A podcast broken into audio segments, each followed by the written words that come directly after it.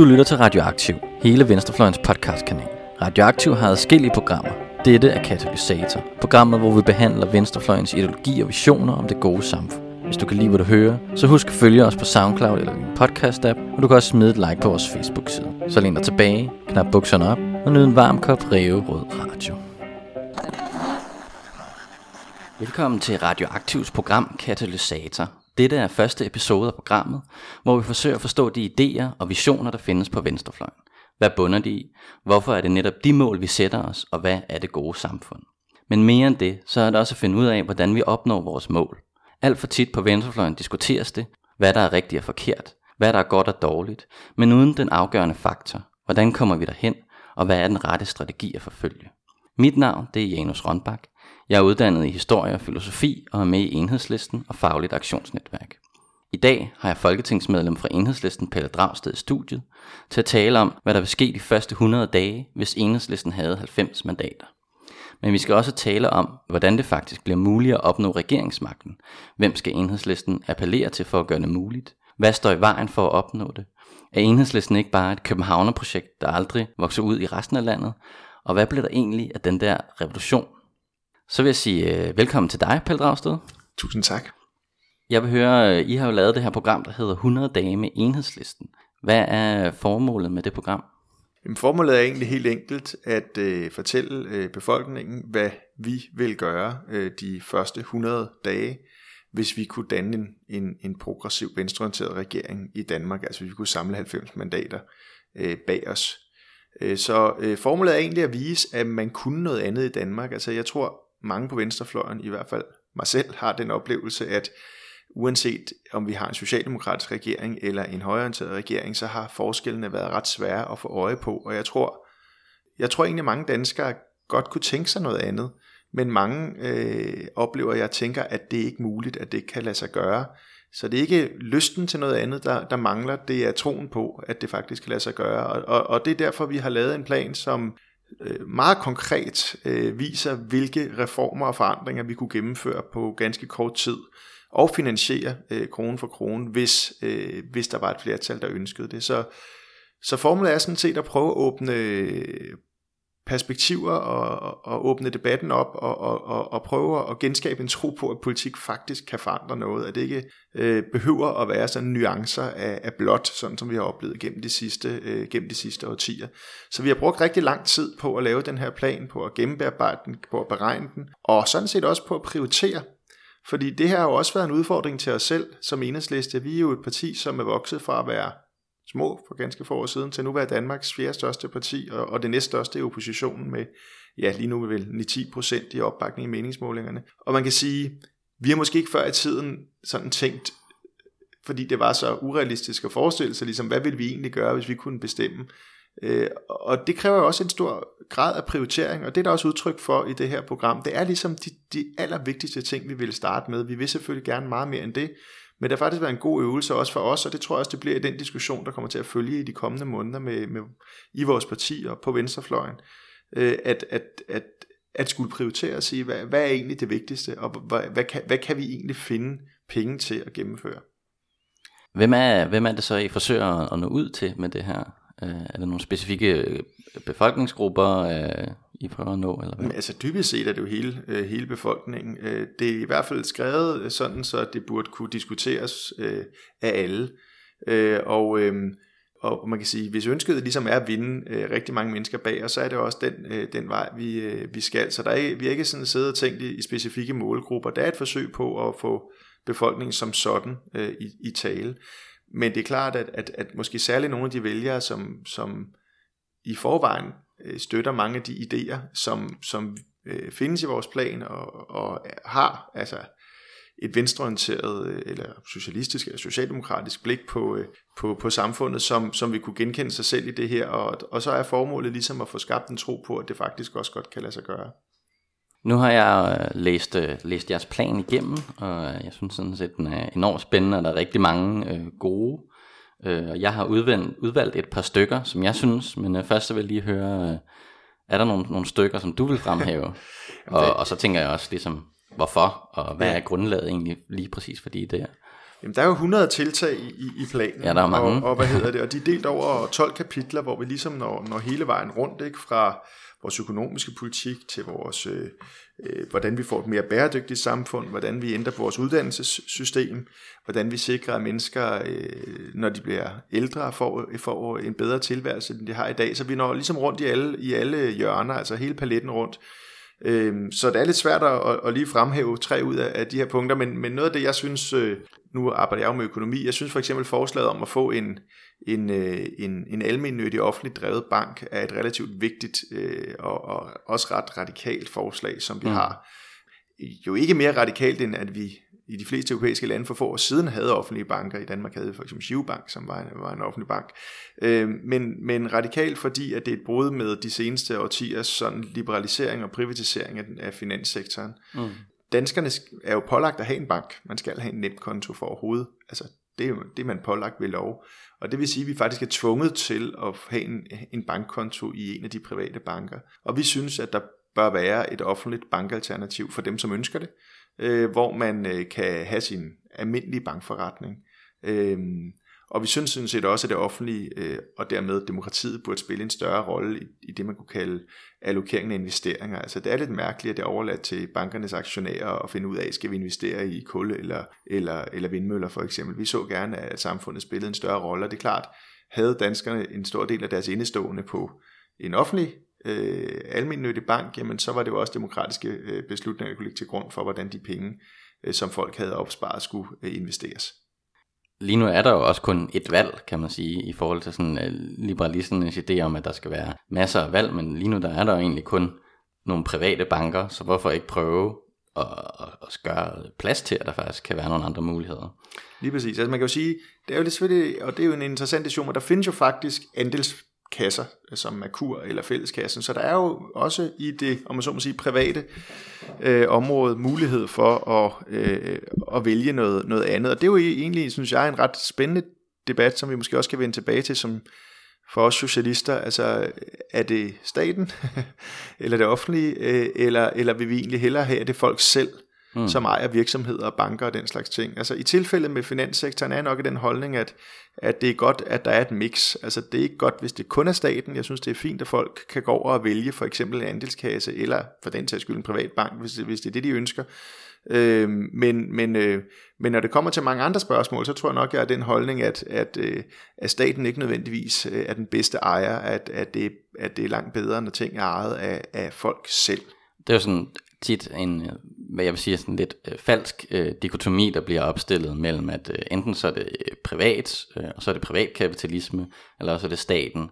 Men der er jo også en, øh, en, en helt anden tradition, som er kooperativer eller socialøkonomiske virksomheder osv., osv., osv., som egentlig er på almindelige menneskers hænder, den er ikke under staten, men, men der er et bestemt fokus, og der er demokrati internt i det, og sådan noget, som jo også er interessant, og det, det kan vi komme øh, mere ind på.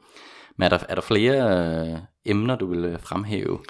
Jamen, så er der et, et område, som jo øh, som vi er meget optaget af i, i enhedslisten, som jeg også personligt selv er, er, har været optaget i mange år, det er jo vilkårene for, for de mennesker, som øh, bliver ramt af ledighed øh, og sygdom i vores samfund. Jeg synes, en af de mest øh, skamfulde og øh, ubehagelige ting, der er sket, det er de øh, reformer, der er lavet, som rammer øh, mennesker øh, uden for arbejdsmarkedet. Og det er jo i princippet os alle sammen, øh, for det, vi kan alle sammen blive ramt af en fyreseddel, eller vi kan alle sammen blive ramt af en sygdom det er tilfælde, der tit afgør, øh, hvem der er indenfor og hvem der er udenfor.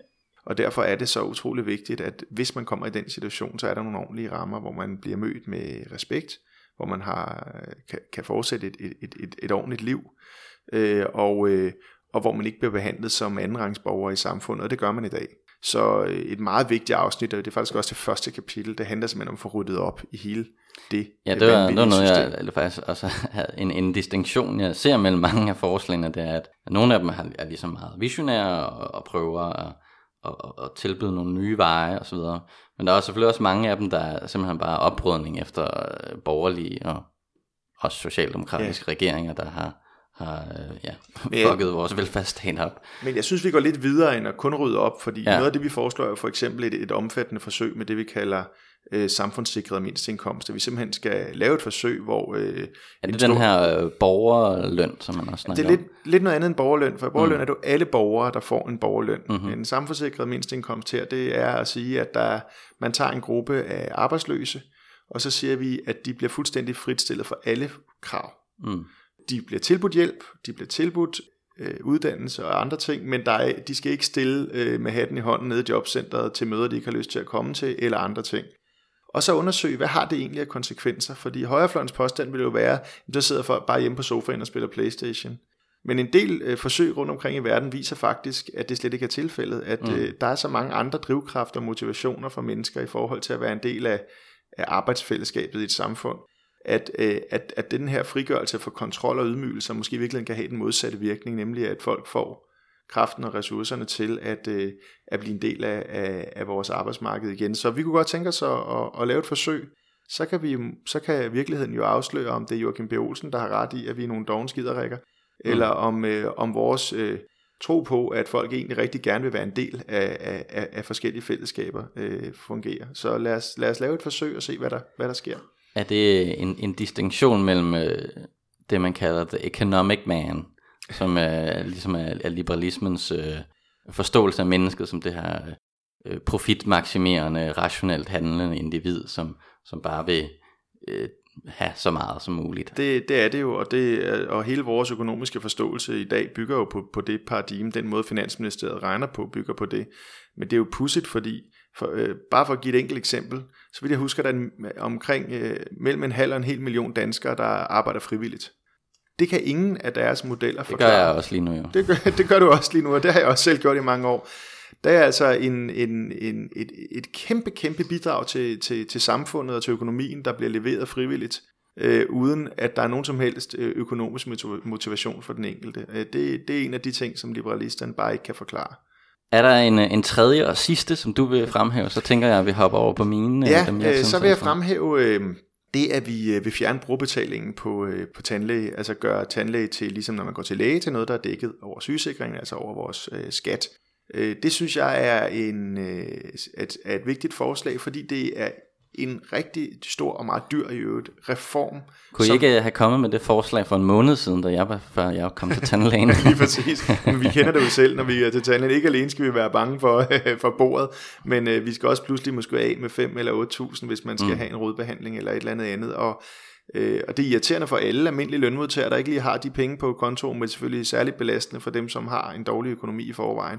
Så øh, det her med, at, at, at man kan sige, at vi har sundhedsbehandling, men når, når, når sygdommen ligesom er inde i munden, så skal vi selv betale. Ja, det, det giver ikke meget mening. Det, det giver ikke mening, og, og jeg synes, der er noget skønhed ved det her med, at vi for første gang vil lave en reform i mange år. Fordi hvis du ser op gennem 50'erne, 60'erne, og i virkeligheden også 30'erne og 40'erne, så, så ser vi en udvikling, hvor danskerne får flere og flere rettigheder og velfærd.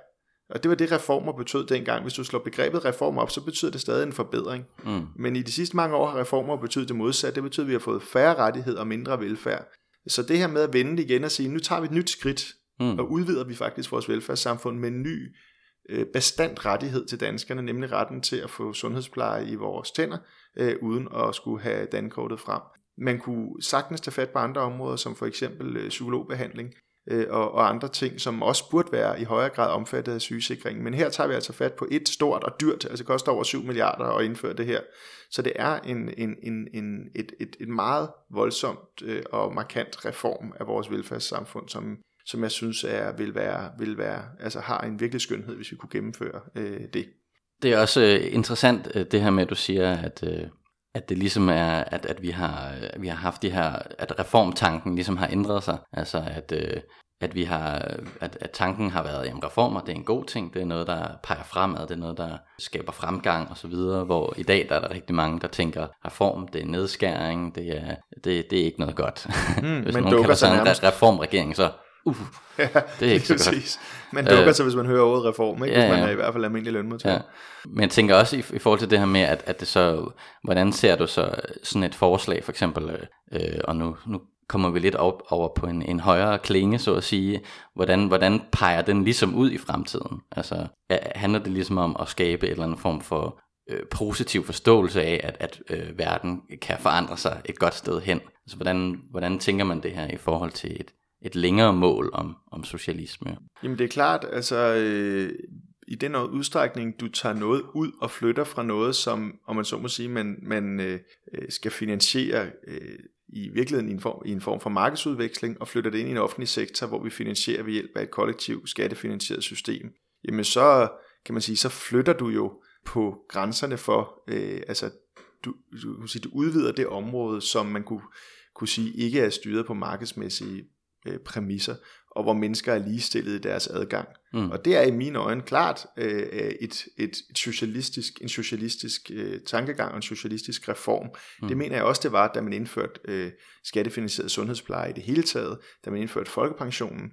Altså alle de her ting i mine øjne, hvis du sammenligner med andre lande, hvor det er baseret på forsikringssystemer, øh, så mener jeg, at, at, at Danmark, og, og det kan vi vende tilbage til, når vi øh, senere i programmet, men at Danmark er mere socialistisk, fordi vi har Øh, den form for øh, indretning af vores øh, samfund, hvor vi så, så at sige har flyttet nogle, nogle domæner ud af, af markedskapitalismen og ind i, i, i en anden form for økonomisk relation, hvor vi, hvor vi betaler for det kollektiv, og hvor vi så har lige adgang til det. Men så, vil, så tror jeg, jeg vil prøve at fremhæve noget, som jeg synes var rigtig interessant. En af jeres kapitler hedder En sundere demokratisk kultur. I et velfungerende folkestyre kan borgerne se magthaverne over skuldrene, og der er fuld indsigt i, hvilke økonomiske interesser, der står bag de politiske partier. Tillid til folkestyret udsætter også, at alle urimelige privilegier for politikerne afskaffes. Og der er så den her åbenhedsreform, som jeg tænker, der var jo den her øhm, reform for nogle år siden, hvor at, at en række, øh, som blev kritiseret rigtig meget, hvor at der blev indført nogle øh, klausuler, som gjorde, at man for eksempel ikke kunne se informationen, der blev... Øh, som jeg har forstået det, øh, udvekslet mellem forskellige ministerier, mm, eller internt Mørkelægningsloven. Mørkelægningsloven, som, ja. den også blev kaldt, ja. Og der har I så øh, jeres øh, nummer 63 i jeres øh, 100 dage her. Der har I så en, en åbenhedsreform. Kan du forklare lidt, hvad den går ud på? Jamen, øh, som, du, som du selv er inde på, så kan man sige, at demokrati altså, er jo ikke bare at kunne gå hen og stemme øh, hver fjerde år. Det er jo altså også at kunne stemme på et oplyst grundlag. Øh, og et oplyst grundlag, det kræver, at vi kan se øh, regeringen over skuldrene. Altså at, øh, at vi kan se, om den øh, udfører magtmisbrug for eksempel. Øh, det, vi har haft sager som Gylleloven og andre steder, hvor man har, har snydt med, med tallene for at opnå et bestemt resultat. Og vi skal kunne se, øh, hvad det er for nogle interesser, som står bag de enkelte partier. Øh, det kan vi ikke i dag. Øh, det er alt for nemt øh, for nogle af de store økonomiske donorer. Vi ved, at der tilflyder millioner og millioner af kroner i privat partistøtte til højrefløjens partier. Men det er meget svært at få indsigt i, hvor pengene kommer fra, fordi man kan lave nogle konstruktioner, blandt andet det, der hedder erhvervsklubber, øh, hvor man så at sige kanaliserer pengene igennem og dermed kan gemme sig. Øh, og det betyder, at øh, det er svært for befolkningen at se, om politiske partier kunne være påvirket af deres økonomiske donorer. Så vi foreslår altså en reform, hvor vi sikrer for det første, at offentlighedsloven igen kommer til at fungere, så der bliver langt mere adgang til agtindsigt øh, i forhold til regeringens øh, processer. At vi får fuld åbenhed om, om politikernes, øh, eller undskyld, om, om, øh, om den økonomiske støtte til partierne, så man kan se beløb, hvem, hvem, er, hvem yder selvfølgelig over en vis minimumsgrænse, for det er jo ikke sådan, at en almindelig borger, der der, der giver et parti 5.000 kroner, skal, skal nødvendigvis skal registreres. Men hvis vi kommer op i større beløb, så skal det kunne ses. Og endelig så vil vi gerne indføre et, et lobbyregister, øh, der gør, at øh, man som politiker øh, skal føre en, en, en log over, hvilke lobbyister det er, man, man, øh, man mødes med. Jeg kan også huske for, øh, for, for nogle år tilbage, så, så så jeg sådan, altså, hvor mange penge har de enkelte partier, der blev lavet en statistik over. Og der er det jo sjovt, sådan et, et parti som konservativ, som er, er ret lille, de, de får altså, det er nogle af dem, der får allerflest penge. Så, så det er også en, en måde, øh, synes jeg, at ligesom forvride demokratiet på, at, at selvom du øh, faktisk ikke er særlig repræsentativ, så får du mange flere penge. Det er det helt sikkert. Altså, det er et grundlæggende, ud over det her med åbenhed, er der et demokratisk problem i øh, det her med den private partistøtte, fordi helt øh, simpelt så betyder den jo, at de partier, der repræsenterer pengestærke grupper i samfundet, de har en bedre økonomi end de partier, der repræsenterer ikke pengestærke grupper i samfundet. Hmm. Og det er jo bare ikke særlig folkestyreagtigt. Så stod, Nej, det, altså, det, stod det, det til det, mig, det, så det, det er en modsætning til, til en person, en stemme. Lige præcis. Altså. Heldigvis, som du selv er inde på, så kan man jo se, at partistøtten jo ikke, ikke, ikke alene kan afgøre et valg, fordi som du selv sagde, så ja. Øh, var konservativ dem, der havde flest øh, penge ved sidste valg, men, mm. men det var ikke fordi, de fik et fantastisk valg. Men det kan jo selvfølgelig være, at havde de slet ikke haft penge, så ville de råd helt ud af Folketinget, så det, det er jo altid svært, det er jo sådan en kontrafaktisk øh, ja. historieskrivning. Mm. Men jeg synes også, det er, det er en farlig udvikling, når, når penge kommer ind i politik. Nu, øh, nu er Danmark heldigvis ikke det værste land i forhold til de der ting, men, men øh, hvis man følger lidt med i amerikansk politik, som jeg har gjort på det seneste, så, øh, så noget af, af mange af venstrefløjen i øh, demokraterne, altså omkring Bernie Sanders og så videre, en af deres, altså, deres sådan set fundamentale øh, standpunkt, det er, du må ikke tage penge fra corporations, mm. simpelthen. Altså, fordi at, at det er så gennemsyret, at, øh, at penge simpelthen bare spiller en rolle omkring, hvem kommer ind, mm. hvem, øh, altså. Og der skal vi bare slet, slet ikke hen i Danmark. Og, og det er klart, at nogle af de sager, der har været med kvotekonger og deres forbindelse mm. til venstrepolitikere og Esben Lundes øh, vindmøllepark, hvor hans egen familie var. Altså, der har været en række mm. eksempler, hvor vi har været på kanten af noget, der, der så rigtig grimt ud. Ham er vi stadig heldigvis sluppet for. Ham, ham, er vi, ham er vi sluppet af med, ja.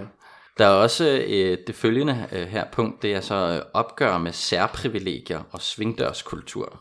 Vi skal gøre op med urimelige privilegier herunder af Folketinget, som nærmest de eneste her i landet kan fastsætte deres egen løn og vederlag. Politikers løn og vilkår skal afspejle vilkårene i resten af samfundet. Hvad går det ud, punkt ud på?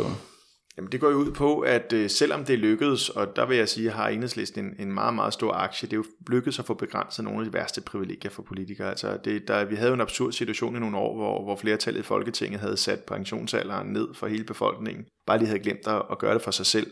Øh, sådan så politikere kunne gå på pension som 60-årige, mens danskerne de efterhånden øh, skal være over de 70, når vi ser lidt ud i fremtiden. Mm-hmm. Det lykkedes at få ændret det, så nu følger politikers pensionsalder heldigvis folkepensionsalderen. Mm. Det skal dog siges, at de mennesker, som gennemførte reformerne, fra Margrethe Vestager, Morten Østergaard og alle de andre reformmager, de kan stadigvæk smutte, når de er 60, fordi reglerne gælder kun fremadrettet i modsætning til danskerne. Mm. Der var det jo ikke kun fremadrettet, der galt det var også de generationer, som, som var på vej. Så, øh, men, men det lykkes. Men der er stadigvæk nogle privilegier, som er alt, alt for voldsomme, og det gælder for eksempel den hast, hvormed vi optjener vores pension. Både folketingsmedlemmer, men særligt ministre. At ministre optjener øh, en, en fuld pension, livslang pension fra de når pensionsalderen til de dør, på bare 8 år. Øh, og det er det samme, altså, det, det er det samme, som det vil tage en højere funktionær et helt liv at optjene øh, og en almindelig lønmodtager vil aldrig komme i nærheden af, af de pensionsbeløb. Så det er stadigvæk alt, alt for voldsomt, og det ønsker vi at omlægge til en almindelig arbejdsmarkedspension, hvor man altså sparer en del af sin løn op, ligesom andre danskere, der går på arbejde, gør. Øh, er der også en, en principiel øh, tanke omkring det her? Jeg tænker, tænker på i forhold til, at dem, der, der sidder derinde, ikke skal være længere væk fra befolkningen end ellers, for eksempel i form af at, at have en langt højere indkomst. Helt sikkert, men det er selvfølgelig, der er selvfølgelig en balance her, fordi øhm, man skal også sikre for eksempel, at øh, altså folk skal også have en, en indkomst, der hvad kan man sige, betyder, at, at folk kan vælge det også, selvom de har mm-hmm. en, en, en indkomst i det civile liv, som er, det skal ikke være sådan, at en, at en overlæge for eksempel ikke vil kunne blive politiker, fordi man ikke vil have råd til det. Så man skal finde det rigtige niveau, mm. øh, og det er ikke fordi, vi synes, at folk skal, skal gå i, i æske og sæk. Sådan en, Nej, altså en, en vigtig pointe er også i forhold til det her, som jeg øh, læste noget op på på et tidspunkt, det er, at altså, en gang så var det faktisk, som jeg har forstået det, at der, der fik man ingen penge for at sidde i Folketinget. Mm. Og der var det faktisk en pointe, også fra arbejderbevægelsens side, at man skulle have penge for at sidde i Folketinget. Fordi ellers så ville en almindelig arbejder ikke have råd til at sidde der. Øh, så havde, var det jo sådan set øh, et ret privilegeret sted at kunne sidde. Øh, så, så, så, så der er helt klart en pointe i, at man skal kunne sidde det, der. Det skal være ordentligt, men det skal bare ikke være urimeligt. Og der ja. er nogle dele af ordninger, som er urimelige. Det er også urimeligt, som vi jo har haft en historie om enhedslisten, at man som borgmester kan, kan gå ud at tage sin, øh, altså at få øh, sin borgmesterløn i op til et år, samtidig med at man træder ud i et, i et andet vellønnet job. Eller at man som øh, borgmester eller regionsformand kan modtage sin borgmesterløn, mens man sidder på en borgmester, og herudover modtage store honorarer og vederlag for at sidde i bestyrelser, som man sidder i, fordi man er borgmester. Altså alt det her, som er fros, øh, og som, øh, som befolkningen med gode grunde ikke kan forstå, det skal vi have, det skal vi have ryddet op i. Og det, det er ikke fordi, det drejer sig om mange penge, men det drejer sig om principper og tillid til, til folkestyret. Så er der et, et andet punkt, som jeg gerne vil hive fat i, og som jeg synes er, er principielt enormt interessant. Det er punkt 67, så hvis man sidder derude med planen, så kan man lige slå op. og det er, den hedder Sikring af offentligt ansattes ytringsfrihed. Øh, og grund til, at jeg synes, den er, er sådan principielt enormt interessant, det er, at øh, når man snakker om, om ytringsfrihed, så er det ofte sådan, at, øh, at liberalister de, øh, de står på sådan en, et punkt, der hedder et, en absolut frihed til at sige lige, hvad man vil. Og øh, så er der så dele af venstrefløjen, som, som øh, kan kritisere det og sige, jamen, at det kan være for eksempel et, et skjalkeskjul for at få lov til at sige horrible racistiske ting og sådan noget. Mm. Og, øh, og det er i og for sig også rigtigt, men jeg står stadigvæk på det punkt, at, øh, at, at, at, vi, at, at der, det giver ikke nogen mening at prøve at indskrænke nogen, øh, nogens øh, mulighed for at sige noget. Jeg går også ind for, at vi skal fjerne øh, racismeparagrafen øh, principielt osv. Men, men jeg vil egentlig øh, gå endnu videre. Jeg vil egentlig kalde mig radikal øh, ytringsfrihedsist, eller hvad man skal kalde mm. det. Fordi, og det synes jeg er en grundlæggende socialistisk pointe, det er, at, at ytringsfrihed sker jo ikke i et vakuum. Det er jo ikke sådan, at så har man en lov, og så har alle ytringsfrihed. Ytringsfrihed foregår inden for nogle bestemte sociale rammer. Der er nogen, der har, som vi lige har snakket om, der er nogen, der har flere penge, og dermed også mere ytringsfrihed. De har flere steder, de kan komme ud social kapital, hvis man skal snakke om sådan noget, alt muligt, øh, som gør, at, at ytringsfriheden ikke bare er ytringsfrihed. Så i virkeligheden, så, så, så når man snakker om ytringsfrihed som socialist, så vil jeg tænke, jamen, så skal vi faktisk snakke om en udvidelse af ytringsfriheden i den forstand, at ytringsfrihed også skal være en, en social rettighed. Så der er simpelthen flere, der skal have mulighed for at sige noget. Og der har jeg så netop den her øh, sikring af offentligt ansattes yt- ytringsfrihed, øh, hvor der så står, det er vigtigt, at offentlige ansatte tør råbe op, men adskillige sager har vist, at de i realiteten har begrænset ytringsfrihed, ikke? i realiteten i den sociale virkelighed, og at de derfor kan lade være, også i sager, hvor det er vigtigt for offentligheden at vide, hvordan nye regler og lovgivning virker i praksis.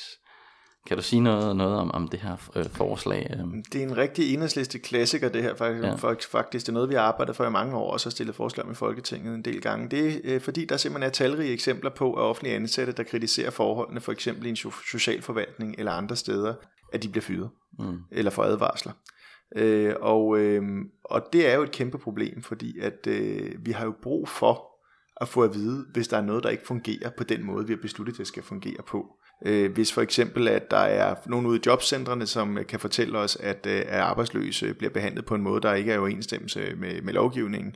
Hvis for eksempel øh, øh andre offentlige ansatte kan fortælle os, at den her nedskæring, den vil altså have de og de konsekvenser, så er det jo vigtigt, at de oplysninger kommer frem. Men det er der mange, der ikke tør. Der er lavet undersøgelser i HK og i andre fagforeninger, der viser, at der er en meget, meget stor angst for at udtale sig. Det er altså derfor, vi vil lovgivningsmæssigt gøre, hvad vi kan for at sikre de offentlige ansattes ytringsfrihed. Det vi foreslår, det er at indføre et princip, som sådan set er ret vidtgående, men som vi kender allerede i forhold til øh, gra- øh, graviditet, øh, nemlig at man skal indføre en omvendt bevisbyrde. Det vil sige, bliver man fyret, efter man for eksempel har ytret sig kritisk, så er det op til arbejdsgiveren at bevise, at det, er, øh, at det ikke er på grund af de ytringer, man bliver fyret, hvor det i dag er op til den ansatte og, og fagforeningen at bevise, at det er derfor.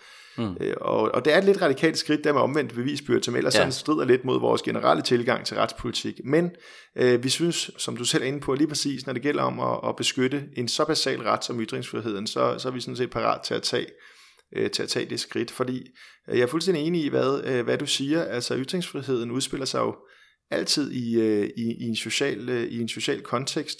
Og altså, nu når vi for eksempel diskuterer Danmarks Radio, bare for at tage et andet eksempel, mm. og man skærer voldsomt ned på public service fra regeringens side, jamen så er det jo en indskrænkning, at, kan man sige, at det er et rum, som er, er et rum for ytringsfrihed, som vi bestemmer kollektivt over, og hvor for, vi har lige stor indflydelse gennem de demokratiske øh, kanaler, hvor de private medier, jamen mange af dem er jo ejet af, Øh, af pengestærke grupper og kapitalfonde, og det vil sige, der har vi ikke som almindelige mennesker indflydelse på, øh, og, øh, på hvordan den offentlige debat eller ytringsfriheden der skal udspille sig. Så øh, der er alt for lidt fokus på det, men det her er jo så et specifikt øh, spørgsmål øh, om, omkring at sikre offentlige ansatte i ytringsfrihed. Altså, øh, men, men det kunne også være øh, bedre whistleblower-ordninger i forhold til øh, øh privatansatte. Altså vi har jo set sager med øh, hvad hedder det, skattely og andre ting, hvor det har været privatansatte whistleblowers, som har fået ting frem i, i øh, øh, som har været hammerne vigtige. Så alt hvad vi kan gøre for at faktisk give folk mulighed for, på trods af økonomisk pres og tvang, øh, at få, øh, få sandheden frem, så skal vi skabe rammerne øh, for det.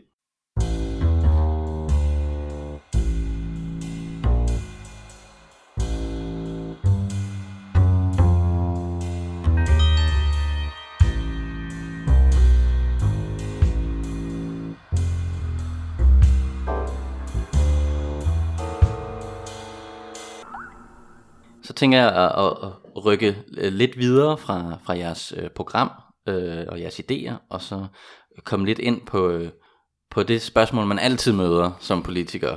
En af de tendenser øh, i, i dansk politik, som jeg vil kalde økonomismen, øh, og som, øh, som jeg synes øh, kan være ret øh, irriterende, fordi jeg synes tit, at den slår, slår meget øh, tankevirksomhed ihjel, nemlig det, øh, jeg vil kalde, øh, skal man sige, øh, bundlinjens kolde vand.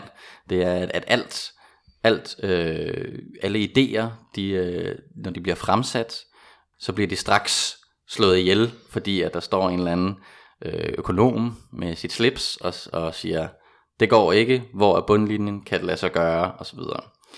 Øh, og det er klart, at, at vi skal, hvis vi faktisk fremsætter noget, som I jo, I jo gør her som parti, så, så, så er det måske en god idé at have en økonomisk plan. Men jeg synes også, at, at der tit skal være, være plads til, til faktisk bare at komme med idéer og diskutere idéerne og diskutere, om de er gode, om det er et godt samfund, om, om, de her, om de her idéer reflekterer det. Og det synes jeg er noget, der mangler i den danske debat. Men I har faktisk lavet en finansiering af jeres plan. Jeg vil høre, hvad går den ud på? Hvordan, hvordan fungerer det? Øhm, jamen altså helt konkret, så har vi jo bare øh, sagt, at indtægter og udgifter skal gå op som minimum, og vi overfinansierer faktisk med, med 10 milliarder kroner. Øh, det er sådan, at vi henter indtægter for omkring øh, 60 milliarder og bruger for omkring 50 milliarder. Og det gør vi, altså penge, pengene vi bruger, øh, pengene vi henter ind, det er typisk, altså langt det meste er gennem øh, en beskatning, øh, dels af de store virksomheder og banker, øh, og dels øh, ved en øh, beskatning af de mest pengestærke grupper øh, i, i Danmark. Men øh, flygter de rige så ikke bare ud af landet?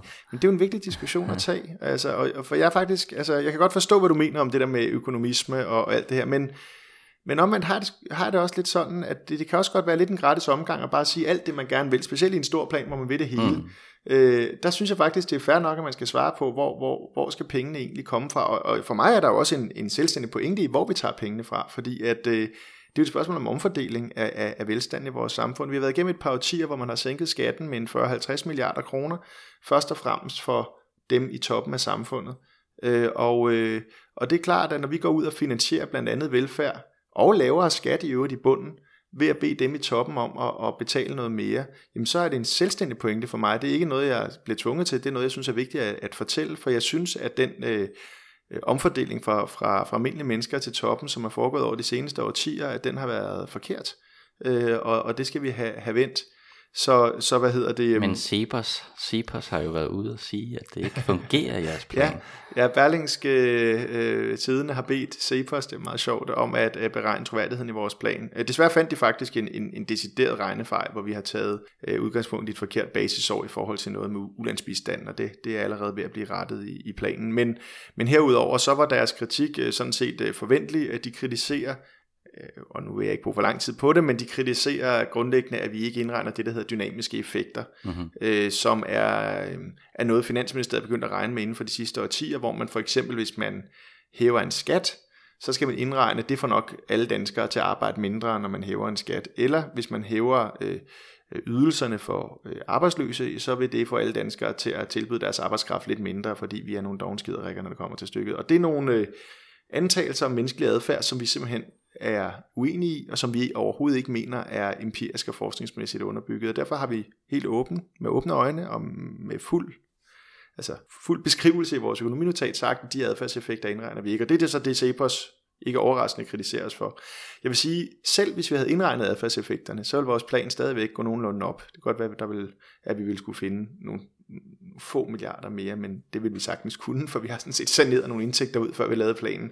Mm. Men, øh, men, men det er helt bevidst, at vi har valgt ikke at gøre det, for vi vil simpelthen ikke gå ind og legitimere det syn på danskerne, at fordi at vi for eksempel øh, forbedrer vilkårene for dagpengemodtagere, øh, at så skulle danskerne som sådan øh, begynde at arbejde mindre. Og det er den antagelse, der ligger til grund for, øh, for Finansministeriets regnemodeller. Så den diskussion byder jeg velkommen, og her i næste uge, øh, ja, nu ved jeg jo ikke, hvornår programmet her bliver sendt, der, øh, der, hvad hedder det, der, der offentliggør vi faktisk en, en, en stor rapport, som går i kødet på de her antagelser fra, fra Finansministeriet, så det ser jeg, er jeg meget frem til også at diskutere med Cepos. Det her program det bliver først sendt om, om nogle uger, men øh, når jeg snakker om, øh, om økonomisme, så, så det jeg egentlig også snakker om, det er at den her, øh, det man kalder den øh, økonomiske nødvendighed. Og det, og det er det, så, der jeg tænker egentlig giver sådan nogen som Cepos muligheden for at fremstå som en eller anden form for neutral øh, bedømmer af, om den her plan kan lade sig gøre. Det er ikke, der er ikke plads til den her politiske beslutning. Folk er vant til, at der står en, øh, en slipsedreng og fortæller, øh, at det kan ikke lade sig gøre.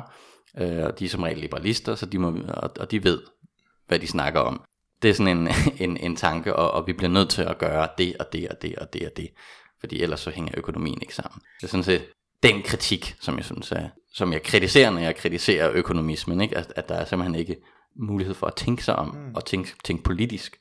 Men så synes jeg også, du på en eller anden måde accepterer præmissen. Altså fordi mm. jeg synes jo netop, at vi er ved at finansiere pege præcis på, hvad er det for nogle skatter, vi for eksempel genindfører, for eksempel sådan noget som formueskatten, mm. som vi havde inden for, for, for, for få år siden. Det synes jeg, synes jeg også er interessant, vi, vi det der med... med... med økonomismen ved at sige, ja vi kan faktisk lave nogle ret store og vidtgående forandringer i øh, almindelige menneskers øh, hverdag, som vil have positiv betydning for det brede flertal af, af, af danskerne, øh, og det kan faktisk lade sig gøre.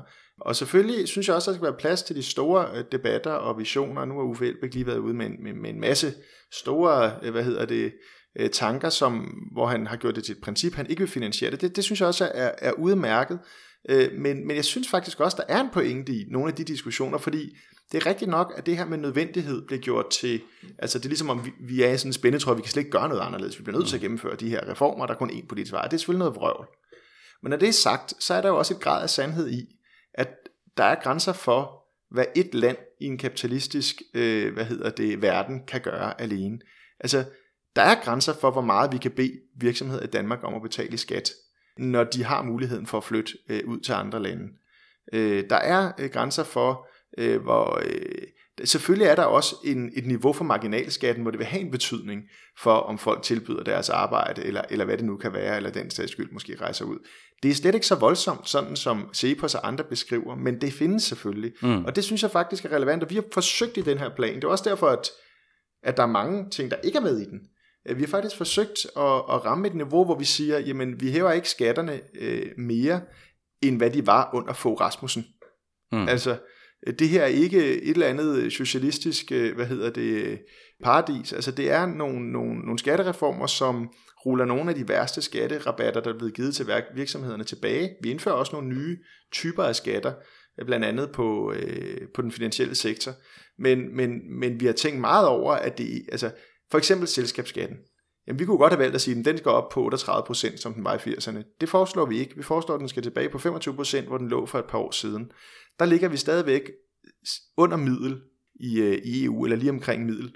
Øh, og det vil sige, at, at altså, vi, har, vi har forsøgt at tage højde for de ting, og det synes jeg sådan set er, er relevant. Altså, det, det er ikke fordi, vi ikke skal, skal kunne diskutere de andre ting, men vi bliver nødt til at forholde os, hvis vi gerne vil have folk med til den virkelighed, vi er i, øh, og de begrænsninger, der rent faktisk findes. Vi skal ikke overdrive dem, vi skal ikke overgøre dem. Vi skal, vi skal vise, at der er et råderum mm-hmm. for at handle anderledes. Men, men hvis vi skal have folk til at tro på, at de på et tidspunkt skal give, også sammen med andre måske, nøglerne til regeringskontorene, så skal de jo også tro på, at de også har en arbejdsplads dagen efter, øh, eller at, hvad hedder det, at det her rent faktisk kan lade sig gøre. Derfor er vi begyndt gennem de seneste år i enhedslisten at arbejde ret solidt, synes jeg, med, det, med, med de her økonomiske aspekter. Ikke at underlægge os, det er også derfor, vi for eksempel ikke indregner adfærdseffekter, ikke at underlægge os den økonomiske nødvendighed, eller den, det paradigme, men, men ud fra vores øh, egen opfattelse og grundlæggende forståelse af økonomiske mekanismer og forsøge at lave noget, der faktisk vil, vil, vil kunne lade sig gøre i virkeligheden.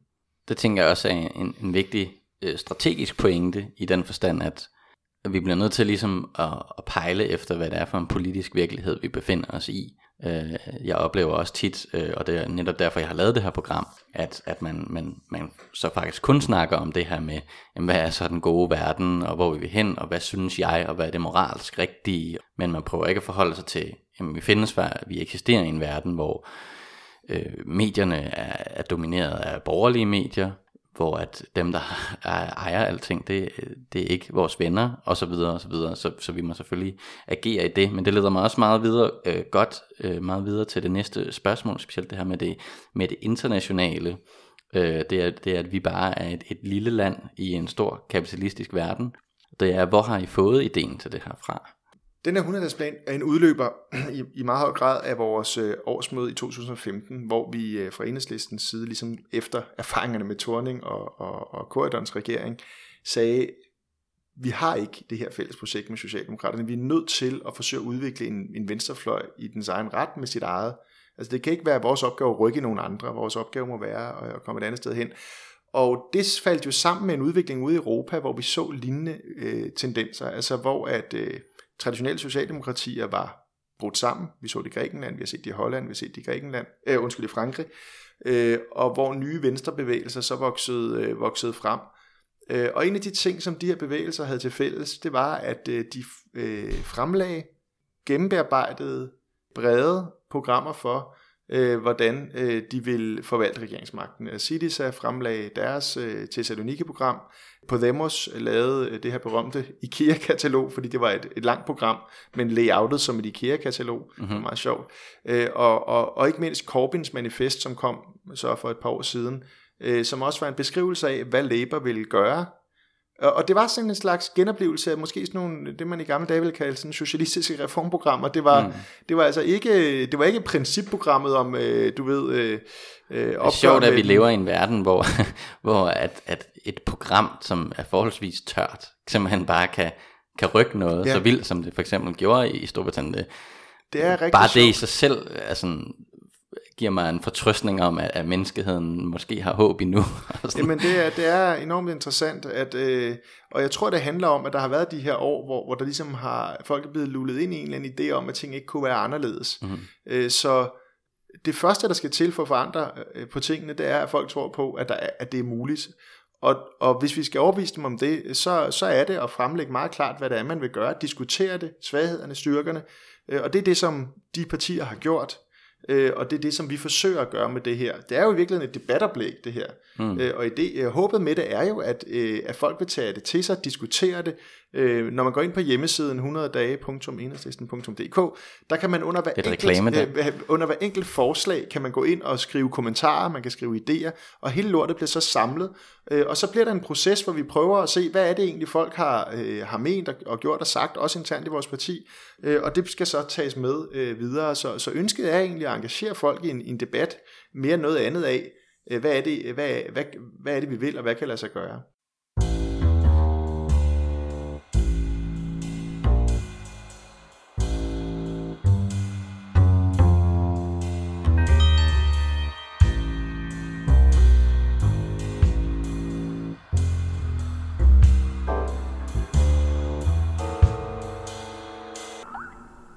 Du kommer jo allerede lidt ind på det, og nu tænker jeg ligesom, at vi skifter spor over i det, og det er, hvordan, øh, hvordan bliver det så muligt at opnå de her ting? Og som du kom ind på, så, øh, så har vi jo et, et socialdemokrati i Danmark, øh, ligesom i mange af de andre lande, men i Danmark der er, er det stadigvæk det største parti. Hvordan, hvordan skal vi, vi som venstrefløj forholde os til Socialdemokratiet? Skal vi samarbejde med det, eller skal vi prøve at overvinde det? Jamen altså, vi har jo taget en, en rimelig skarp beslutning i enhedslisten efter det, vi oplevede i, i 11 til, til 15, og det er, at øh, vi har ikke et, et, et fælles øh, projekt med, med Socialdemokraterne. Vi opfatter dem mere som en, en del af, af, af det, kan man sige, nyliberalistiske konsensus, som har præget den politiske udvikling i hele Europa og verden i de sidste øh, par årtier. Øh, så vores mål er, øh, og det siger vi meget klart, at opbygge en, en, en venstrefløj, som kan erstatte øh, Socialdemokraterne ikke, og det der er jeg åbenbart blevet misforstået, kan jeg se ofte på Facebook, ikke erstatte dem i form af erstat, altså overtage deres politik, bestemt ikke. at blive de nye socialdemokrati. Ikke at blive de nye socialdemokrati, men at blive det parti, som almindelige lønmodtagere ser hen til, mm. og sætter deres forhåbninger til, og føler øh, repræsenterer deres interesser, altså den historiske rolle, som Socialdemokraterne har indtaget. Er det muligt? Jamen altså, vi kan se nogle steder i Europa, at det har været muligt. Når skuffelsen er blevet stor nok, øh, og der har været alternativer, som man har troet på, men vi ved det jo ikke. Altså det kommer jo også an på, hvordan Socialdemokraterne selv agerer i den, i den kommende tid i Europa og, og, og i Danmark. Men med den udvikling, vi ser ud omkring, har vi bare tænkt, vi er nødt til at gøre os klar. Altså vi er nødt til at være i en situation, hvor vi kan byde os til, øh, hvis en lignende situation øh, opstår øh, her. Og det kræver så også noget af os selv, og 100-dagsplanen er en af de ting, det, det kræver af, af os selv. Øh, men, men det er klart, det nemmeste er jo at beslutte, vi vil gerne erstatte Socialdemokraterne. Det er jo nemt det er, hvad gør vi, som du selv er inde på det, hvad gør vi i mellemtiden? Altså i al den tid fremad til det måske engang scenarie opstår, øh, hvor de er det største parti. Og det er jo det, vi forsøger at håndtere i enhedslisten gennem de her nye parlamentariske strategi, strategier. Altså vi siger, jamen altså, øh, i den udstrækning Socialdemokraterne stadigvæk har regeringsmagten, øh, så må vi jo forholde os til det, og så må vi jo søge øh, mest mulig indflydelse øh, og søge øh, og, og, og maksimere den opbakning, vi har for vælgerne, til at øh, trække så langt til venstre, vi kan. Altså, der er nogle enhedslisten, der nogle gange siger, øh, vi skal opgive det med at trække Socialdemokraterne til venstre. Øh, mm. Og jeg er jo sådan set enig i, det er ikke det, der skal være et historiske projekt, men det er klart, så længe at der er en socialdemokratisk regering, så er det da en hammerende vigtig opgave at mm. forsøge at trække den til venstre, ved at lægge pres på den, ved at mobilisere mennesker øh, ude omkring, og, og, og, og det er så det, vi, øh, vi, vi, vi kommer til at gøre også i den næste regeringsperiode, og der har vi så strammet lidt op på øh, i forhold til det parlamentariske. Altså, der var jo det her med, det. med for, for, nogle, øh, for nogle år siden, hvor, øh, hvor I, I indgik forlig på en eller anden måde med Socialdemokratiet, men I lavede ikke den der, når, man, når der ligesom er indgået et forlig, så står der altid en eller anden formand forrest, og så står mm. der ligesom sådan en gruppe ja. bagved og backer op. Det ligner sådan en eller anden rapgruppe, der skal ud og fronte et eller andet. Uh, hvor I så valgte at sige, det gider, der gider vi ikke stå. Mm. Vi, vi indgår det, fordi ellers så er der en masse almindelige mennesker, der bliver ja. røvrendt, men, men vi går et andet sted hen og fremlægger det sådan, som ja. vi mener det. Det tænkte jeg, da jeg så det, at, at det var faktisk vigtigt at gøre det, fordi, og det, det er sådan noget, vi, jeg laver også det her program, der hedder Vand under broen, øh, hvor vi for eksempel interviewede øh, Hanne Reintoft, som har været med til at grundlægge Venstre Socialisterne, og har været med i SF, og siddet i Folketinget, og også for øh, kommunist, øh, DKP i sin mm. tid. Og, og der snakker vi ligesom om, hvordan at dengang der var det her arbejderflertal, som man kaldte det i 60'erne, mm. så var det egentlig en, en bevidst strategi fra Socialdemokratiets side, at, at hive SF tæt på sig i form af den her regering, og så stille en masse forslag og indgå en masse forlig, mm. som halvdelen af partiet, som man ikke kunne acceptere. Ja, ja. Og det under, betød jo, at partiet er ind under magtens å, som ja, det blev kaldt. Og, og det endte jo med at rive partiet fra hinanden. Mm. Og det samme skete jo under Torning-regeringen mm. med SF. Øh, der var ganske vist ikke en splittelse til et nyt parti, men, men partiet fik nogle ordentlige hug. Hvordan skal, man, hvordan, skal man, hvordan skal man holde den der balance så, mm. indtil vi ligesom overvinder mm. Socialdemokratiet? Mm. Mm. Jamen altså for det første, altså, og det tror jeg så er det grundlæggende problem ved SF's strategi også i dag, det er, at de ser sig selv som sådan øh, Socialdemokraternes Jesper Forkylling, altså som om, ja. at de er, de, de er sådan, hvad hedder det, sådan en sidevogn til, til Socialdemokraterne. Øh, og, og det er klart, hvis, hvis du er der, så, så falder du meget nemt i den. Altså, og det er ikke vores i enhedslistens tilgang, at vi er det øh, som, som jeg var inde på før. Øh, så altså, den første måde at undgå på, det er at lade være at gå ind som juniorpartner i en socialdemokratisk regering. At det er min holdning, at det skal enhedslisten aldrig gøre. Altså, øh, den dag vi er større end Socialdemokraterne, så kan vi snakke øh, om, mm. om en mulig regeringskonstellation, men, øh, men, men vi skal aldrig gentage den fejl at gå ind, hvor styrkeforholdene ikke er til at rent faktisk flytte noget i Danmark. Du foreslår også øh, en forandringsblok på et tidspunkt. Ja. Så, ja, så, så mit, altså det, det her, det, det bliver jo meget lidt at sidde lidt og lege ja, ja. konstellationer. Men, oh, men det gør vi i det her program. Men, men når jeg ser på, hvad der sker i, i andre lande, så, så har jeg snakket om en forandringsblok af bestående af Enhedslisten, SF og Alternativet. Vi står jo pt. til omkring 20% af stemmerne, så der er jo et mm. stykke endnu. Mm. Men ikke desto mindre er det, hvis du ser på europæiske forhold, øh, en relativt stærk øh, venstrefløj, vi har. Øh, altså betydeligt stærkere end i Sverige, betydeligt stærkere end i Tyskland og jo faktisk næsten op på, på siden af for eksempel Podemos, som fik 23 øh, procent, så vidt jeg husker ved det seneste valg. Mm. Så, så, så, så, så vi er stærke, men der er selvfølgelig et, et stykke vej endnu, og det vil jo også kræve, at man så kunne blive enige om for eksempel et regeringsgrundlag og hvad der skulle til. Men, men i forhold til, til det her med magtens å, så, så første vigtigt, det er altså at lade være at, lade være at gå ind i sådan en konstellation, som SF gjorde. Det var en fejl. Mm. Øh, for, øh, I forhold til, når man så er parlamentarisk støtteparti, så synes jeg også, det er interessant, det du var inde på med dengang, vi holdt øh, vores eget pressemøde. Venstrepartiet i Sverige, som jo er parlamentarisk grundlag for regeringen, der er ikke sådan en, en seance, ligesom vi har i Danmark, hvor man mm. går ud og præsenterer en fælles finanslov. Sådan fungerer det ikke. Regeringen præsenterer sin finanslov, så forhandler Venstrepartiet en række indrømmelser, som de selv går ud og præsenterer, og så stemmer man for finansloven.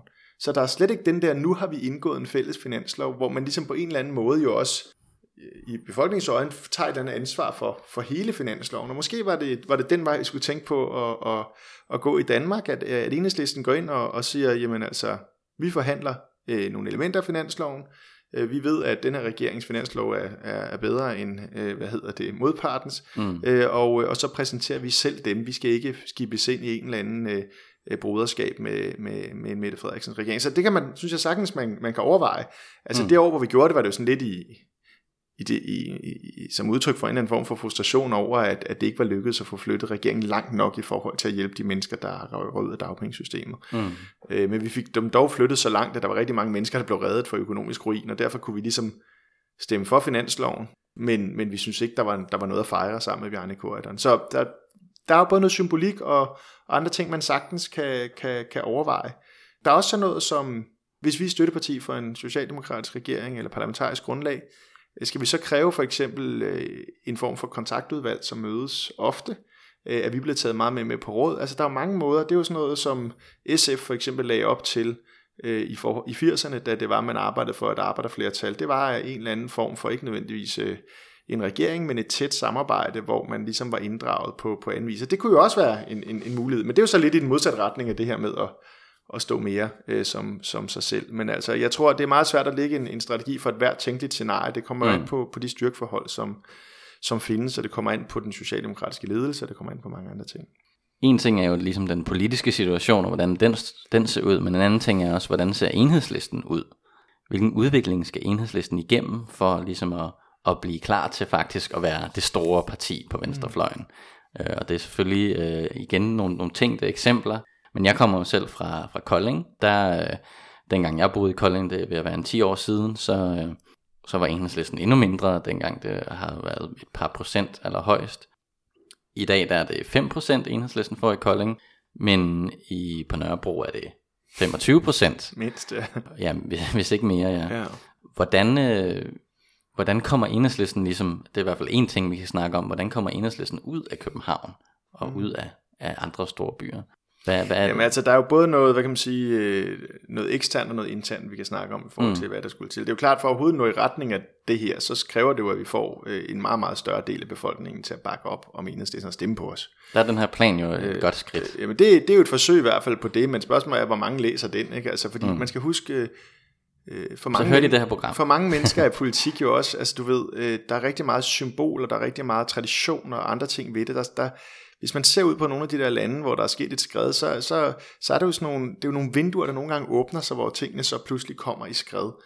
Det kan være på grund af en økonomisk krise, som i Grækenland. Det kan være på grund af en ko- store korruptionsskandaler, som i Spanien, eller, eller, eller andre ting, som ligesom får øh, enorm skuffelse, som i, i Frankrig over den socialistiske øh, regering. Det var jo også tæt på at ske omkring øh, lockouten og dongsalget. Altså, jeg kan, jeg kan huske, at øh, jeg så ja. en, en nogle øh, meningsmålinger, hvor ja. Socialdemokratiet var meget langt nede. 15 altså, procent, altså, og, og vi var 13. Og ja, ja, sådan nogle ting. Ikke? Men helt klart, jeg synes sagtens, man kan spørge sig selv i dag, øh, var der sådan et vindue på det tidspunkt? Mm. Og havde det været muligt at skabe nogle store brud, hvis der havde været et parti, som, øh, eller en alliance, som var et attraktivt alternativ for mange flere?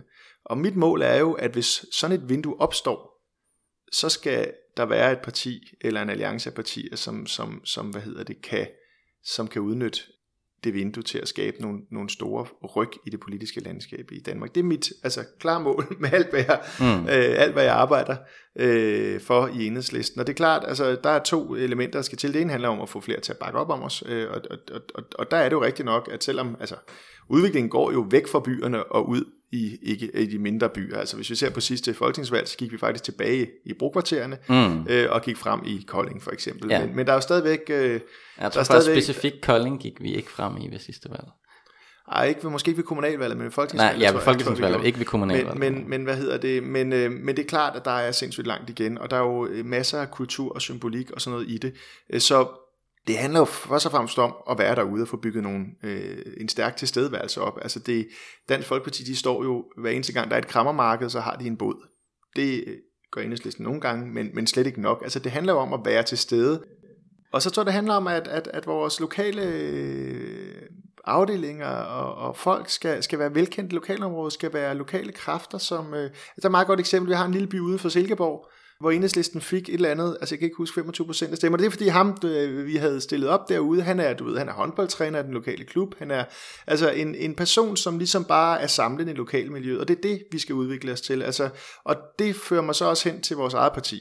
Mm. Øhm, jeg synes, at, øh, og det er også derfor, jeg har stillet op til hovedbestyrelsen og heldigvis blev valgt, jeg synes, der er brug for nogle store ryg internt. Jeg synes stadigvæk, at vores parti, øh, hvad kan man sige, vi har samme struktur og organisation, øh, som vi havde det. Vi havde 2.000 medlemmer grundlæggende. Øh, og vi er stadigvæk præget, synes jeg, af sådan en, en, en, en tendens, som er, vi har med fra den gamle venstrefløj, der handler om, at politisk aktivitet handler om meget at mødes og diskutere med os selv, og lave vedtagelser, som ikke rigtig så mange andre end os selv læser. Mm. Og det er jo ikke fordi, altså politisk skoling er jo vigtigt, det er vigtigt, at vi bliver klogere af at diskutere med hinanden, og det er vigtigt, at nye medlemmer kommer ind og får ejerskab til vores politik. Men jeg kunne godt tænke mig, at vi i højere grad vendte os, om må så må sige, lige vendte os øh, 180 grader rundt og ud mod, ud mod samfundet. Det er ikke fordi, vi ikke gør det, men jeg tror, at balancen i, hvad vi bruger af tid på at for eksempel diskutere, nu har vi lige vedtaget et grønt delprogram, men næste år skal vi vedtage et globaliseringsprogram, øh, hvis vi kunne ændre balancen lidt, sådan så vi vendte os mere ud, og vores afdeling i højere grad hvor lokale drivkræfter, det er vi også nogle steder, i for eksempel når den lokale skole skulle lukkes, eller når øh, hvad, hvad det nu kunne være af sociale konflikter, der udspillede sig lokalt, at det var folk fra enhedslisten, som var kendt for at stille sig i, i spidsen og forsvare almindelige menneskers, øh, forsvare almindelige menneskers rettigheder, ikke mindst ude i, i det, man lidt dårligt kalder udkants Danmark. Så, øh, så tror jeg, at, øh, at vi også er nødt til at se på vores øh, interne partidemokrati. Vi er 10.000 medlemmer nu, øh, og det vil sige, at delegeret kvoten til vores årsmøder for eksempel er lavere, end den nogensinde har været. Øh, det er meget, meget få mennesker, der er inddraget i partiets demokratiske processer. Mm. Øh, for eksempel vores hovedbestyrelse. Øh, den er valgt af vores årsmøde, hvor det er en meget lille procentdel af vores medlemmer, som deltager. Vi har jo samtidig en enorm magtfuld hovedbestyrelse. Og det betyder typisk, dels er det rigtig mange fra København, der sidder i den, dels, altså, og det vil sige meget lille repræsentation ud fra resten af landet, og det betyder noget for, hvordan vi tænker politik. Og det betyder også, at, at hvad hedder det, at, at almindelige medlemmer, som lige har meldt sig ind, stort set ikke har nogen indflydelse. Så, så jeg går ind for, at vi kigger på nogle grundlæggende reformer af vores, øh, af vores parti i den kommende tid. Og jeg synes, det er spændende, og det er måske at gå for langt, men når man ser på Podemos for eksempel, altså det spanske parti, de har jo valgt at sige, når de vælger deres ledelse, så må alle, der sympatiserer med partiet, stemme. Man skal mm. bare gå ind og registrere sig på hjemmesiden og sige, jeg, jeg, jeg støtter Podemos. Så er man en del af, af, af fællesskabet, og så får man indflydelse på, hvordan man sammensætter ledelsen øh, i, Italien, som måske er lidt, lidt tricky med der femstjerne bevægelse, men, mm. men de har for eksempel en meget stor brug af uafstemninger, altså til politiske spørgsmål. Men det kunne også godt være, at vi skulle være modige nok til det. Altså jeg tænker, SPD for eksempel, ikke? Mm. Øh, i Tyskland, som ikke ligefrem venstreorienteret, de har lige haft en uafstemning blandt medlemmerne, om de skulle indtræde i regeringen eller ej. Mm.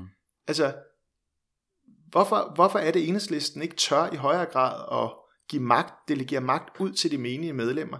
Det tror jeg kunne være med til at skabe den her energi, som måske også kunne, kunne, kunne få os videre de næste skridt. Så altså jeg synes jo, vi er kommet sindssygt langt på sådan vores, polit, vores udvikling af vores parti som profil udad til, og, og sådan vores, med et lidt grimt ord, måske brand, altså den måde, vi bliver opfattet på, har rykket sig sindssygt meget. Mm. Som, som du selv er inde på, det er anderledes at, at sige, at man er fra enhedslisten, hvis man, man bor i Kolding i dag, end det var for 10 år siden. Betydeligt anderledes. Jeg har jo selv oplevet det, for jeg har været meget rundt. Altså, det, folk mm. blev jo altså hvis ikke de øh, spyttede jorden, så, så blev de i hvert fald lange i blikket, når det var, man sagde, man kom fra enhedslisten, og det, det er meget anderledes, øh, det er meget anderledes ja. nu. Ikke? Jo. Øh, men, men jeg synes, at vi har en udfordring i at få vores parti og vores egen struktur til at følge med, og der kan vi lære rigtig meget af at se ud i Europa. Så vil jeg så høre øh, det her med, øh, hvad blev der egentlig af det her med revolutionen? Har man opgivet den, eller hvad er det egentlig forskellen er på en reformistisk forandring og en revolutionær forandring? Kan man havne i, i for meget pragmatisme? Fordi det her program det er jo meget konkret og har nogle meget konkrete reformer, men det er jo ikke, det er jo ikke revolutionen det her. Hvordan, hvordan skænder du mellem det?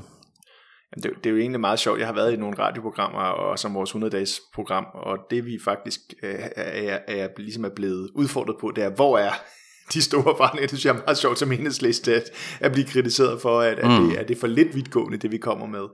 Øh, det tror jeg måske egentlig ikke kan være Ja, det er sjældent, man bliver udsat for det. det. Det er sjældent, jeg er blevet udsat for det før. Nej, altså det her er jo et det her er jo ikke et program for vores ideelle samfund. Det er simpelthen et forslag til et regeringsprogram for, for den første periode af, af, en, af en regeringsmagt med en progressiv regering i, i spidsen.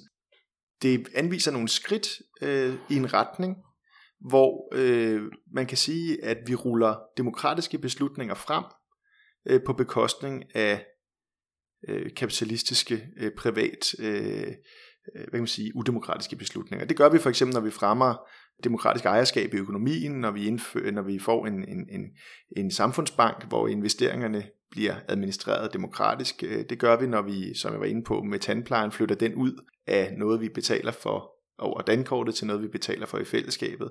Det gør vi, når vi sikrer almindelige menneskers øh, tryghed i forhold til arbejdsløshed, fordi det styrker arbejderklassen. Det styrker almindelige menneskers øh, mulighed for at slås for bedre vilkår, at de ikke skal være øh, hunderede for at få en fyreseddel, fordi forholdene er dårlige. Så der er en masse skridt her, som ikke bare forbedrer folks vilkår, men som også er skridt, der flytter os i en retning. Og det, det er jo min opfattelse af, hvordan samfundsforandring sker. Det, der har jeg et citat, jeg tit bruger fra en, øh, en chilensk marxist, der hedder Martha Harnecker, som øh, hun skrev om, hun kritiserede både sådan nogle, øh, jeg kan sige, fantastrevolutionære, og så reformister eller pragmatikere. Eller hvad hun, hun sagde sådan her, den rigtige revolution er ikke den, der ligesom stiller sig op på en ølkasse og råber revolutionen, når, for, når forholdene ikke er, er, er, vilkårene ikke er for det.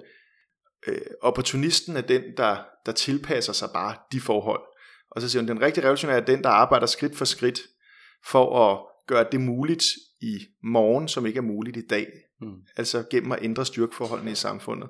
Øh, og det er sådan, jeg tænker samfundsforandring. Det er, at, øh, at det er en, en proces, hvor vi skridt for skridt ændrer på nogle styrkeforhold, der gør det muligt at ændre ting i morgen, som, som vi ikke kan ændre øh, i, i dag. Øh, og jeg synes egentlig, øh, at, at hele den diskussion om, om reform og revolution, som har præget venstrefløjen gennem 150 år, at det, i mine øjne er det i meget høj grad en blindgyde. Mm. Fordi hvad, hvad er det egentlig, den diskussion handler om? Altså lad os nu, øh, altså der er, først og fremmest så har vi et lille problem med begrebet revolution, og det har to betydninger, øh, i, i hvert fald i Danmark. Det ene er ligesom et, sådan, det her med magtovertagelsen, altså ved en eller anden form for, ja, i mange tilfælde vil folk opfatte det som sådan en storm på vinterpaladset, kup, et eller andet andet. Den form for revolution, øh, den er jeg modstander af. Altså ideen om, at, at det ikke er ved en demokratisk samfundsforandring, hvor folk stemmer sig til, øh, at forandringen sker. Det synes jeg, alle erfaringer viser, øh, at øh, altså, det åbner nogle magttomrum, hvor det meget ofte er de forkerte mennesker, som, som, øh, som efterfor, øh, efterfølgende sidder øh, i toppen. Og, og det er meget sjældent, at man oplever demokratiet genindført bagefter. Der er enkelte eksempler i Nicaragua for eksempel andre steder, men, men generelt er der en tendens til. Så, så det er jeg bare hammerende skeptisk overfor. Men, øh, men revolution er også et andet begreb, nemlig nogle grundlæggende forandringer af vores økonomiske og, og, og, og, og, og magtmæssige strukturer i et samfund. Og den revolution er jo stadigvæk noget, jeg i den grad mener, der er brug for. Når Bernie Sanders øh, snakker også for eksempel om demokratisk revolution, hvor han ønsker, at pengenes magt skal ud. Øh, og, og, og, og, og en revolution, der handler om at flytte magten for de få, øh, som har stor magt i dag, uden at nogen har stemt på dem, fordi de ejer ting. Altså ejer vores produktionsmidler med, med et gammelt ord. Og flytte den magt ud til almindelige mennesker ved at, ved at udbrede ejerskabet. Den revolution går jeg ind for. Men, men det virker lidt som om, at debatten om reform og revolution nogle gange bliver sådan en, en debat om hastighed. Mm. Altså, for mig at se må det vigtigt være målet, målet der er at komme frem til et, et, et, en, en, en socialistisk form for økonomi, hvor, øh, hvor hvad hedder det, økonomien øh, og, og, øh, og afkastet for den rigdom, vi skaber, bliver fordelt. Nej, det er det, det, man tit ikke også snakker om. I, altså, det snakker du også selv om før, altså en, det handler om en, en krise, altså mm. at, at det, det handler om, det er at opbygge et stærkt alternativ, som når der er en krise, for eksempel omkring korruption i Spanien, eller økonomisk krise i Grækenland, at det, det er der, der sker et, et ryg i, i befolkningen. Altså, at der kommer de her ryg nogle gange, og det handler om som, som socialist at opbygge et muligt alternativ, jo. der kan, der kan gøre jeg. noget i de ryg og som har troværdigheden i befolkningen. Det tror jeg er rigtigt, men jeg synes nogle gange, der har været sådan en tendens på venstrefløjen til, at man sådan forestillede sig, altså revolution, det var sådan en, der kom, så man lå nærmest som sådan en surfer ude øh, ved, og ventede på, at den store bølge kom, og så var det bare hoppe op på brættet og ride derud af, og, mm. og, øh, og, og, og den der sådan lidt bingo-revolution, den, den tror jeg simpelthen ikke, øh, altså det, det, det har jeg svært ved at se, Øh, det kan godt være, at, at, at der har været eksempler på det, som øvrigt i de fleste tilfælde er gået helt galt. Men, men vi lever altså i et samfund med, med lige og almindelig valgret. Altså, vi har lige og almindelig valgret i Danmark. Hvis et flertal ønsker det, så kan vi faktisk vælge en socialistisk regering i Danmark. Og derfor forestillingen om, at, at, at, at en samfundsforandring skulle ske øh, udenom det, det den, den kan jeg godt se i, i, i Sarens Rusland, men den har jeg altså svært ved at se øh, i, i et samfund med 100 års demokratisk øh, valgret. Så, men, men jeg tror også, der er en anden diskussion i det her, som handler lidt om det her med, hvad, hvad er det egentlig, altså i virkeligheden en diskussion, der handler om, hvor, hvor, hvor, hvor stopper kapitalismen, og hvor starter socialismen. I den hver samfundsforandring vil jo altid være baseret på øh, en gradvis forandring. Altså selv hvis man nu forestiller sig den gammeldags tankegang om revolution, overtagelsen af Vinterpaladset, jamen så var der jo ikke socialisme dagen efter. Så vil der stadigvæk være en lang proces, hvor man skulle øh, forandre på de økonomiske øh, øh, magtvilkår øh, i, i, i samfundet efterfølgende. Så altså, så, så ja, samfundsforandring har... Jeg ikke, samfundet er ikke sådan en monolit, hvor Nej. vi har enten kapitalisme eller socialisme. Det, det, det, det, det er en udvikling. Det, lige præcis det. Og, og, og Marx sagde det jo sådan set også ret klart. Han sagde, at det, det, det nye samfund vil først ligesom komme, når det er født i det gamle samfunds skød. Og det er også det, vi ser med... Altså, det var ikke den franske revolution, der skabte øh, det nye borgerlige samfund, der var i mange århundreder inden da, var der sket en forrykning i klassestyrkeforhold mellem et nyt borgerskab og den gamle adel, mm. som så på et tidspunkt nåede en eller anden eksplosion der, øh, hvor borgerskabet så, om man så må sige, satte sig igennem og blev den dominerende politiske øh, klasse. Og, og, og jeg tror at på samme måde, øh, jeg tror at, at jeg ser øh, udviklingen hen imod socialisme på præcis samme måde, at det, bliver, det er en gradvis proces, hvor kollektive ejendomsformer skridt for skridt øh, fortrænger de kapitalistiske øh, øh relationer i, i, i samfundet. Øh, og det gør vi for eksempel, når vi flytter ting fra den private til den offentlige sektor. Det gør vi, når vi fremmer medarbejdere i virksomhederne. Det gør vi, når vi øh, flytter vores penge i en bank til en, en andelskasse i stedet for den danske bank. Altså, øh, vi kan gøre det personligt, vi kan gøre det kollektivt, vi kan gøre det lovgivningsmæssigt, men det grundlæggende er, at, at, at samfund er mere, altså der, der er tale om et mere et kontinuum, end om det her meget skarpt ad, adskilte samfundsformationer. Og det ved vi jo egentlig godt, øh, fordi vi kan jo godt se forskel på f.eks. USA og Danmark, selvom vi kalder begge ting kapitalisme, så er der store forskelle. Vi ved, at vi kæmper mod privatisering for eksempel. Hvorfor gør vi det? Jo, for vi ved godt, at der ligger en magt i, når noget stadigvæk ligger under demokratiske beslutninger. Det er ikke ligegyldigt. Så intuitivt ved vi godt, at kapitalisme ikke bare er kapitalisme, men at der er udtryk af, at samfund kan være mere eller mindre kapitalistisk. Og det vi skal finde frem til, sådan som jeg ser samfundsforandring, det er de her konkrete skridt øh, i retning af et mere socialistisk samfund. Og så på et eller andet tidspunkt, så vil det så være mest socialistisk, og så kan vi for min skyld godt kalde det øh, socialistisk. Men det vil være den dag, hvor det ikke længere er de kapitalistiske relationer, der er dominerende i vores, øh, i vores økonomi. Vil du være Pelle, vi kunne snakke længe om det her. det kunne vi. Øh, det er mega spændende, og, og det kan være, at jeg inviterer dig ind en anden gang. Øhm, men, det skal du være velkommen til. Men øh, vi er allerede løbet over tid, så vi bliver simpelthen nødt til at stoppe her, folkens. Men vi kommer jo igen en anden gang, øh, så, øh, så lyt med næste gang. Vi øh, sender en øh, gang om måneden, ligesom alle andre programmer på Radioaktiv. Og ellers øh, husk at, at følge os øh, på din podcast-app eller på Facebook. Vi ses næste gang.